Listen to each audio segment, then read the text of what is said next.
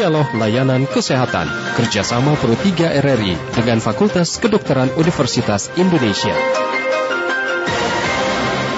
Tips meningkatkan imunitas tubuh berdasarkan fisiologi tubuh manusia. Itulah menjadi tema kita dalam dialog layanan kesehatan COVID-19 kerjasama FKUI dan RRI. Adapun narasumber yang akan berbincang pada pagi hari ini, Dr. Imelda Rosalin Sianipar, Embiomed PhD dari Departemen Fisiologi. Nanti Anda dapat bergabung bersama kami pendengar di 021 352 3172, 021 384 4545, kemudian 021 386 6712. Juga dapat melalui WhatsApp kami di 081 399 399 888. Segera kita mulai dialog layanan kesehatan pagi hari ini. Selamat pagi Dokter Imelda. Mas Rudi. Iya, apa kabar dok? Sehat, terima kasih. Iya, tema kita tips meningkatkan imunitas tubuh berdasarkan fisiologi tubuh manusia. Sebenarnya apa yang dimaksud dengan fisiologi tubuh manusia itu dok?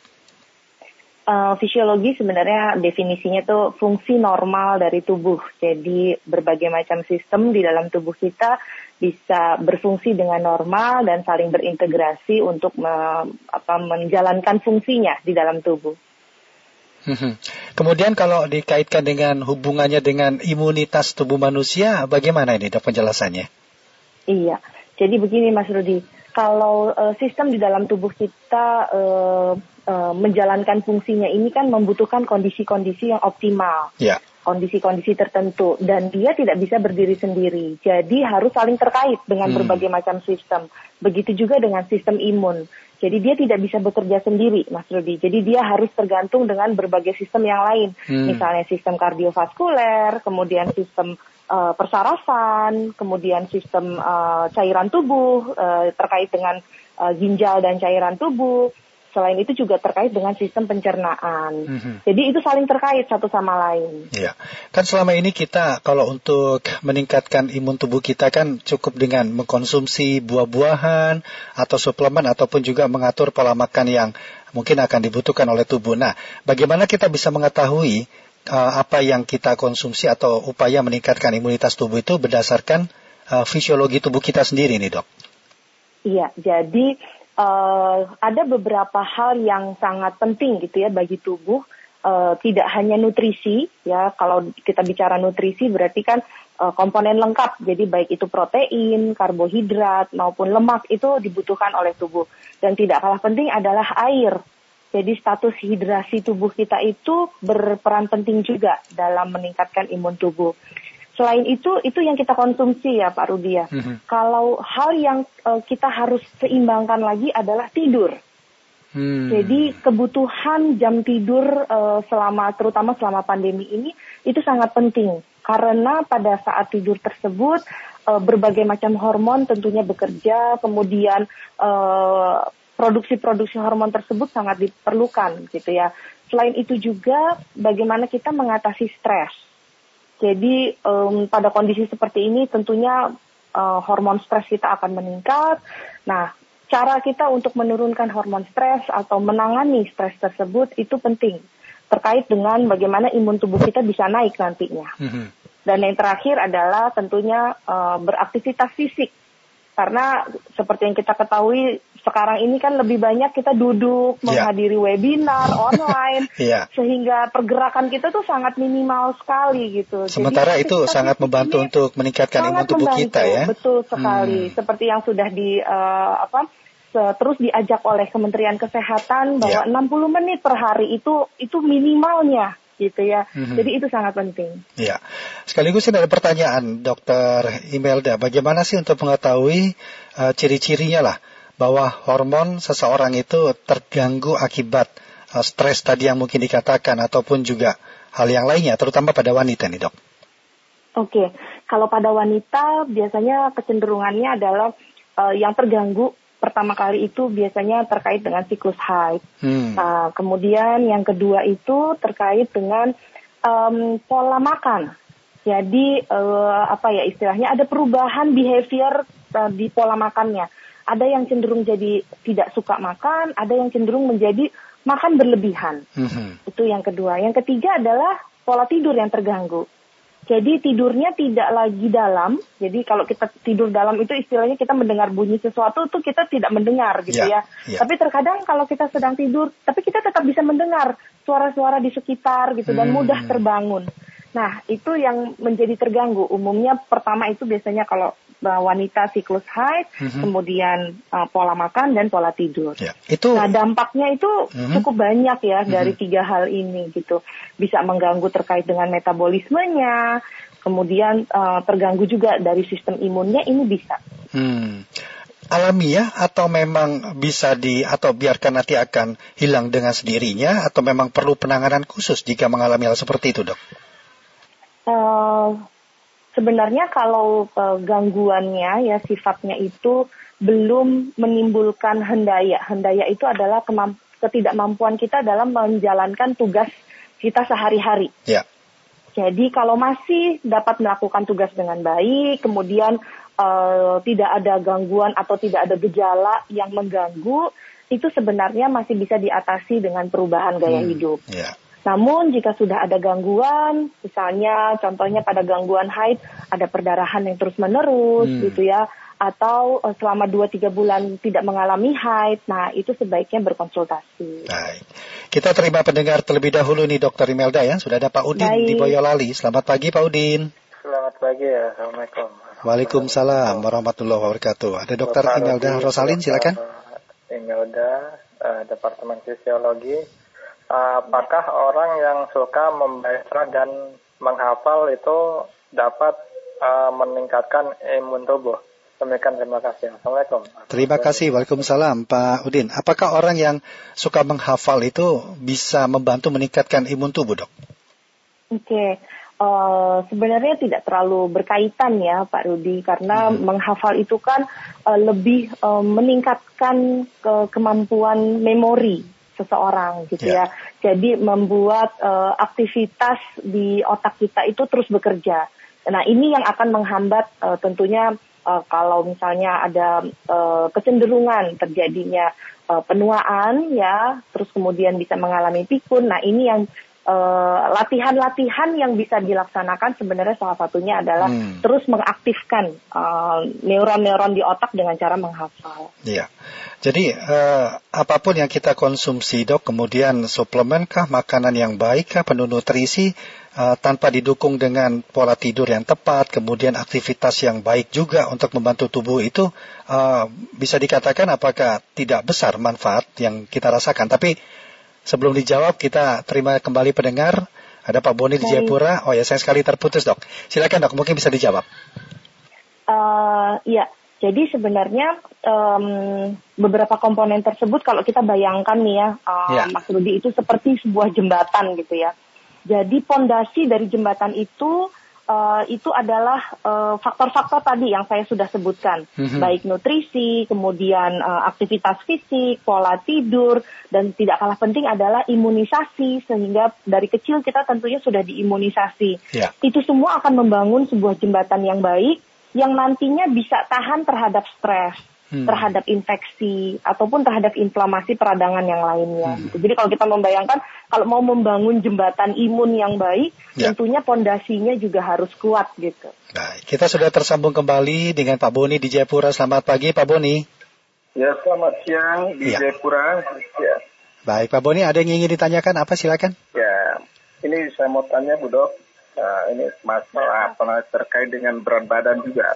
Hmm Apakah ada ada hubungannya? Misalnya katakanlah misalnya pola makan, walaupun kita sering olahraga juga, tapi terasa misalnya jalan terasa berat badan. Hmm. Terus bagaimana solusinya? Biasanya bangun tidur terasa berat badan. Baik. Ya, Baik, terima kasih Pak Boni ya. Ya, ya silakan Dokter Imelda. Iya, baik. Uh, betul sekali Pak Boni. Memang uh, faktor dari peningkatan berat badan ya, terutama kalau sudah mencapai overweight dan obesitas, uh, tentunya ada berbagai gangguan metabolisme di dalam tubuh kita yang kemudian akan menyebabkan uh, apa istilahnya stres inflamasi di dalam tubuh gitu. Stres oksidatif baik itu stres oksidatif ataupun gangguan metabolisme. Nah, ini akan mempengaruhi tentunya uh, terhadap sistem imun tubuh kita. Gitu. Jadi ada ada um, kondisi stres di dalam sel-sel tubuh kita pada saat kita mengalami obesitas ataupun overweight gitu. Iya. Yeah. Jadi tentunya memang harus diatasi. Nah, salah satunya caranya adalah intinya balance, keseimbangan hmm. antara sesuatu yang masuk ke dalam tubuh dengan sesuatu yang kita keluarkan dari tubuh. Jadi yeah. kalau masuk berarti mengatur uh, pola makan, kalau keluar artinya mengatur aktivitas fisik. Yeah. Dua itu saja. Ya, dokter, uh, tingkat stres itu kan bermacam-macam dok ya, seseorang Betul. ataupun dengan orang lain. Tadi sempat dikatakan stres inflamasi, mungkin bisa dijelaskan dan itu sudah masuk dalam kadar yang seperti apa bagi seseorang? Iya, jadi kalau sudah mengalami kondisi um, apa inflamasi akibat dari stres di dalam tubuh ya, nah inflamasi ini penyebabnya bisa berbagai macam. Umumnya karena infeksi. Ya, kalau ada ada ya, kuman, ada virus, ada bakteri hmm. masuk kemudian menimbulkan inflamasi. Iya. Inflamasi yeah. ini sebenarnya kata lain dari peradangan. Peradangan. Nah, hmm. iya, hal lain adalah uh, belum tentu inflamasi, tapi adanya perubahan baik itu metabolisme atau kondisi lingkungan di dalam tubuh kita yang kemudian menyebabkan inflamasi. Ya. Inflamasi ini kecil-kecil kemudian tapi panjang menyebabkan inflamasi yang kronik yang berlangsung cukup panjang mm -hmm. dan ini dapat mengakibatkan disfungsi dari sistem imun kita. Ya. Gitu. Kemudian langkah-langkah fisiologi, apakah itu cukup dengan mandiri atau memang ada panduan tersendiri yang harus dilakukan untuk mengurangi apa yang dirasakan oleh seseorang ketika itu, dok?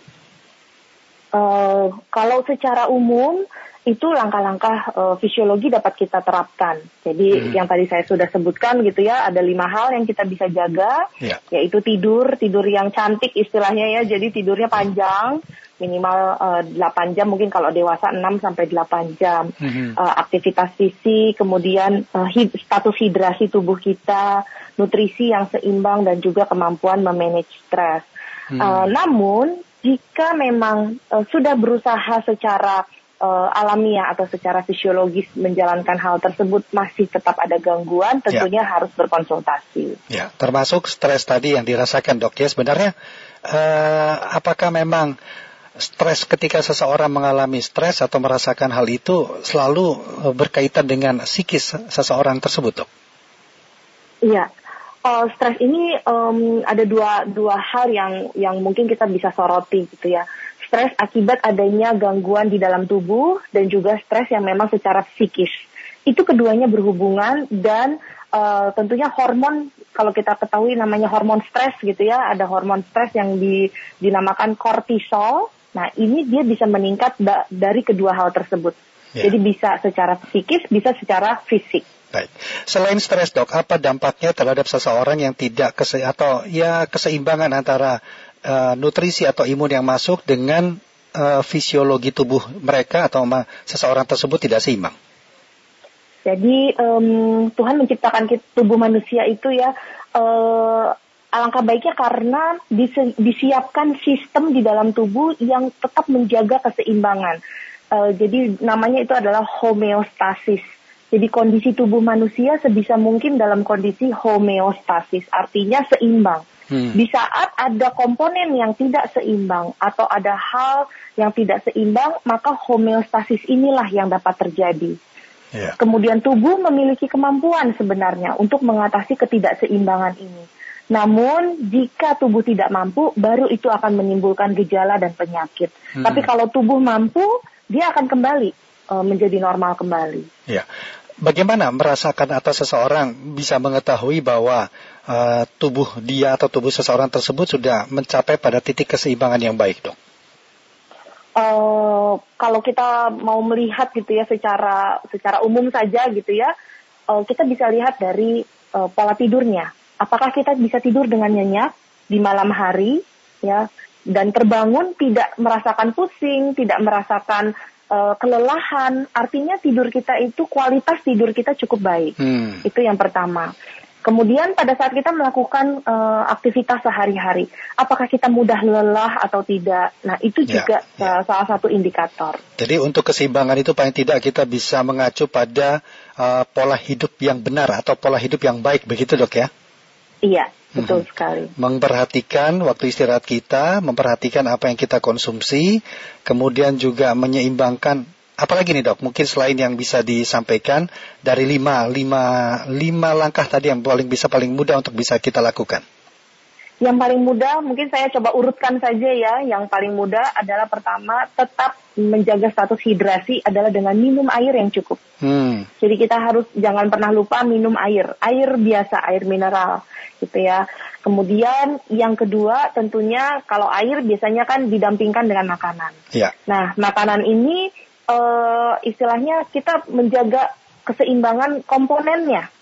Jadi ada komponen protein, ada komponen lemak, ada komponen karbohidrat. Mm-hmm. Karena ketiga hal tersebut sangat dibutuhkan. Mm-hmm. Uh, terutama misalnya contohnya orang banyak menghindari lemak, padahal lemak itu uh, bahan baku untuk uh, pembuatan beberapa hormon. Mm gitu. Kalau energi itu diambil lebih banyak Karbo. itu dari karbohidrat. Ya. Iya betul.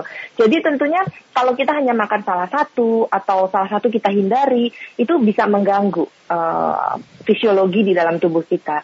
Itu tadi terkait dengan air dan juga makanan. Yang ketiga adalah um, membiasakan uh, pola tidur. Jadi hmm. misalnya membiasakan tidur di malam hari pada pukul 10 atau pukul 11 misalnya, kemudian bangun pada pukul 5 atau pukul 4 pagi, itu secara rutin sehingga hmm. tercipta irama biologis yang uh, ritme biologis tubuh kita yang baik gitu.